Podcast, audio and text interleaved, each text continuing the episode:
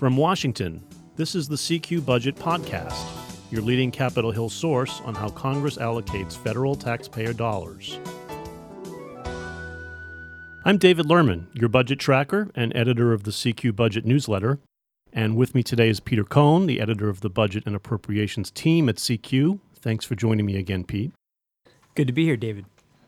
So, Tuesday is tax day when somewhere around 170 million households will need to settle up with the IRS. It's also the last time Americans will use the old tax forms, as a massive array of changes affecting individual tax rates, credits, and deductions went into effect on January 1. The Republicans' signature achievement, it's the first tax overhaul since 1986, has provoked some strong emotions. Polls suggest most Americans still view it unfavorably, and Democrats continue to blast it as a costly sop to the rich. But the GOP is banking that higher paychecks starting in February may be enough to save their fragile majorities in Congress. So, Pete, let's talk about the tax code overhaul, and uh, why don't we start with the budgetary implications of this of this huge bill? Because the Congressional Budget Office just released some new data this past week. Can you talk about that a little and what it means for for the rising debt?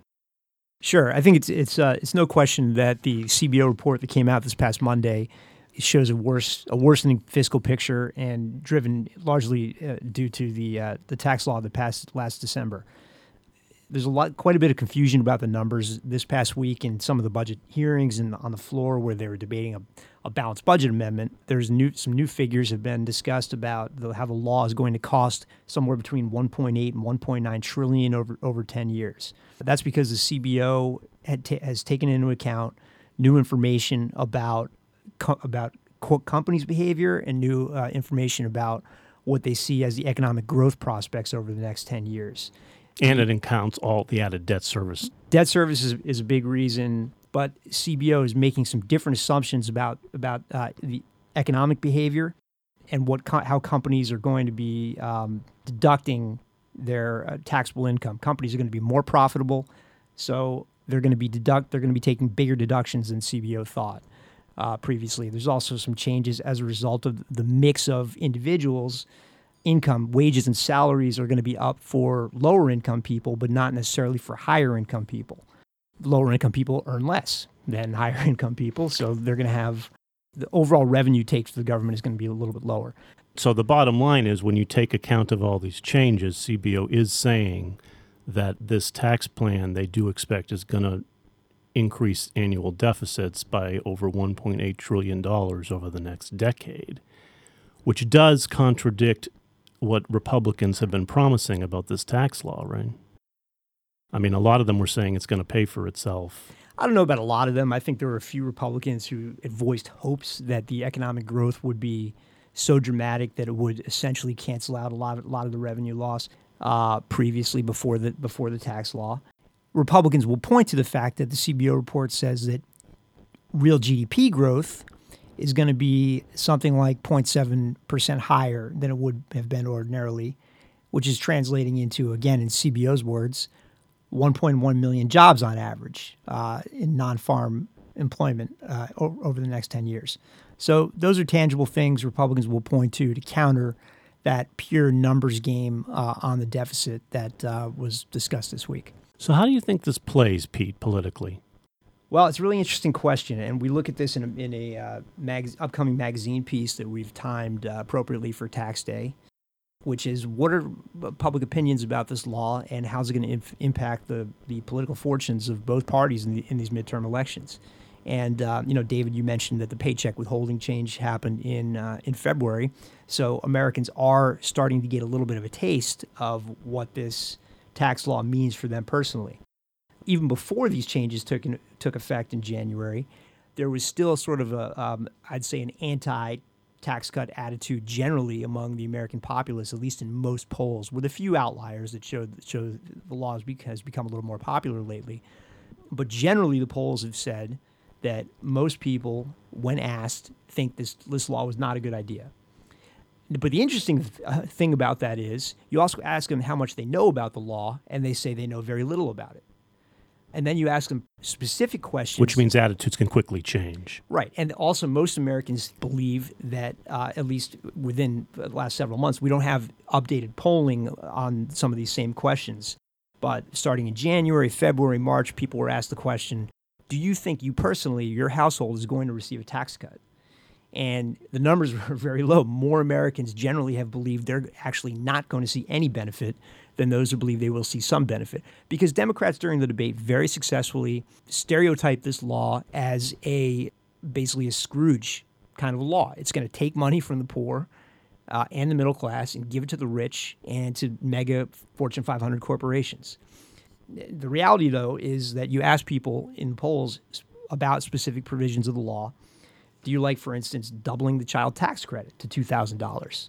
And in one poll in January, before and again before these changes really took effect, 82% of, of people polled said they, they thought that was a good idea to double the child tax credit. Reducing tax rates across the board for individuals, again, 82%. And the numbers for Democrats are actually pretty striking. 75% of Democrats thought doubling the child tax credit was a good idea. 72% thought cutting tax rates was a good idea you know, even eliminating the tax penalty for failure to purchase health insurance, the individual mandate from the uh, Affordable Care Act, that actually polls surprisingly well, even among Democrats. You Although not not too surprising though that people generally like the idea of lowering their taxes. I mean, so that's not it. I mean, usually people don't oppose uh, seeing their taxes cut. They don't unless you're cutting a political campaign ad that says this tax law was a terrible sop to the rich. Right. That's different so, from the, the overall effect of the tax plan and their opinions of it and their understanding of it may differ. Right. But what, what I'm trying to say here, though, David, is people, as they start to realize the impact on themselves and their household, you do over time see uh, attitudes shifting a little bit and becoming more positive about the law. There was a Gallup poll last month that showed, again, still very unfavorable. 39% of Americans favor the law. That's pretty low but that's actually up from December by, I believe, 10 percentage points. Yeah, so the trend is, is so becoming more yeah, popular. The trend is becoming more popular, but still, Republicans have some work to do in selling this.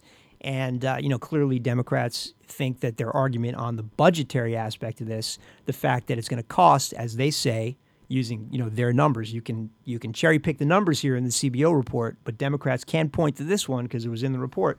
1.8, 1.9 trillion in cost added to the to the debt over, over the 10, decade, over 10 yeah. years. And what's that going to do to some of the programs that they favor? They contrast that very effectively, I thought, in the balanced budget debate in the House floor. It says, well, what's that going to mean? You, you, know, on the one hand, you want to balance the budget on the backs of programs like Medicare, Social Security, Medicaid. But on the other hand, you want to give nearly $2 trillion away to the quote unquote rich. Although, as we've pointed out, the benefits are pretty evenly distributed in this bill. Both sides are sort of having to try, trying to have their cake and eat it too with this, and you're just going to see this debate continue throughout the midterm campaign this summer. Okay, so as Americans prepare to submit their final returns under the old tax code, what should they be planning for now as these changes begin to take effect? Right. Yeah, I think that's that's a good point that um, you know people should remember, and, and you know for everybody who's already done their taxes, they know that the forms haven't changed yet. You're filing your taxes for the 2017 year now, so under the based on the old system. So that doesn't change. But what has is the withholding tables for uh, for 2018 for 2018, right? Because those went into effect in January. We're all, get, you know, everyone who works for for an employer with a, a paycheck withholding system is uh, is getting their paychecks bi-monthly, weekly, monthly, what have you. And the withholding tables have been have been set to take out less from your paychecks. Everybody's been instructed to do this by the IRS, uh, sort of in accordance with the new law, so that effectively you're getting an advance on the tax cut that's that's taken effect this year. Because, uh, uh, like you mentioned, you're not going to be filing your taxes till next April, presumably. But they wanted to make sure that everybody's feeling the effects of it now. So one of the big pitfalls is as the IRS has tried to communicate, and, and most employers have, I know our employers try to communicate this, is that you got to be careful because because they're trying to make sure that everybody's seeing the benefit in their paychecks that there's a real potential here to have for your employer to under withhold your taxes so that what happens is you think you're getting this big windfall And then you go to file your taxes next April, and you find, oh my, oh my God, I've I've owe all this money to the IRS. I had, why is this happening? Why am I getting a big tax increase? Well, the answer is because you've been having too little withheld from your paychecks. So what the IRS has done is provide a calculator where you can plug in all of your relevant information, and you can see, including how much is being withheld today, and you can see how much your tax bill is going to be roughly next April. And if that number is higher than you like, you really need to make sure you go back and you tell your employers to, to be withholding more from your paycheck because otherwise you get a nasty surprise next April. Do we think a lot of people, most people, will have to change their withholdings as a result of this law, or hard to say? Uh, well, I mean, you know, you can look at CBO, the report that just came out this past week. They assume that mo- that tax refunds uh, next year will be lower than they are today because because the IRS has been withholding less, so they're going to have less money to give back to us next year when we all when we hmm. all file our taxes. So this is a real issue. It's certainly a political benefit uh, for the Republicans in that this uh, you know nasty surprise is not going to hit until April of 2019 versus okay. uh, November 2018. Great. So, a lot to keep in mind as tax day approaches as we wrap up the uh, tax season here. And we'll be watching the impact that this tax plan will have for years to come, really, and certainly, uh, certainly the next year or two as, as uh, the budget may get harder to balance as a result. My thanks again to Peter Cohn, our budget and tax editor, for joining me again. And thank you all for listening. I'm David Lerman, your CQ budget tracker. We'll be back next week. Until then, you can keep up to date by reading your daily CQ budget newsletter. Be sure to subscribe to this podcast and rate us on iTunes, Stitcher, or NPR One. And to find out more on this subject and other budget news, you can visit rollcall.com or CQ.com or find us on Twitter. The handle is at CQ Now or at Roll Call. See you next week.